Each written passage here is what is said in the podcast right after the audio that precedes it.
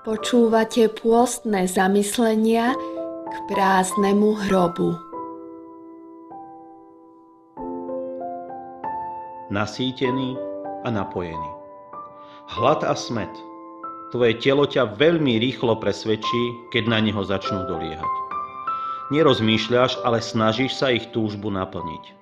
Nedáš mu hocičo. Pretože vieš, že ti to vráti. Všetko sa na ňom prejaví a keď by niečo chýbalo, len tebe ubudne síl. Keď si však pokrm a nápoj pýta tvoje srdce, tváriš sa, ako by to nebolo dôležité. Rýchlo mu ponúkneš prvé, čo ti príde pod ruku. Prázdnotu, ktorá sa v tebe nachádza. Tu sa snažíš zahnať opäť prázdnym obsahom. Aj v matematike 0 a 0 dá vždy len 0. Prečo si myslíš, že pri tvojom srdci to bude fungovať inak. Dnes ti Pán Ježiš ponúka seba. Chutný a výživný pokrm a osviežujúci nápoj pre tvoje srdce. To, po čom tak dlho prahne a kvôli čomu bolo na začiatku stvorené. Úprimný vzťah so svojím pánom, jeho prítomnosť, lásku, pokoj. On zostupuje z neba od Otca, ktorý ťa chce nasýtiť chlebom života a dať ti piť z prameňa živej vody. Áno, život je to, čo ti v skutočnosti chýba. Ale ten nenájdeš v myšlienkach ľudí a už vôbec nie vo veciach tohto sveta. Nemôžeš ho nahradiť umelou výživou, ako to robíš so svojím telom. Ten pravý chlieb a skutočný nápoj zostúpil v pánovi Ježišovi Kristovi.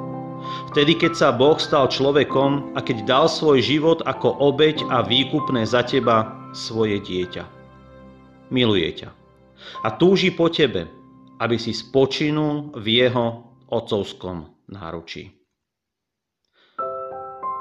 Ježiš im povedal, veru, veru hovorím vám, nie Mojžiš dal vám chlieb z neba, ale môj otec dáva vám pravý chlieb z neba lebo to je chlieb Boží, ktorý zostupuje z neba a dáva svetu život. Evangelium podľa Jána, 6. kapitola, 32. a 33. verš. Na to vzal Ježiš chlieb, dobrorečil, lámal a dával im hovoriac, toto je moje telo, ktoré sa vydáva za vás. To čínte na moju pamiatku. A podobne po večeri vzal kalich a hovoril, tento kalich je nová zmluva v mojej krvi, ktorá sa vylieva za vás. Evangelium podľa Lukáša, 22. kapitola, 19. a 20. verš.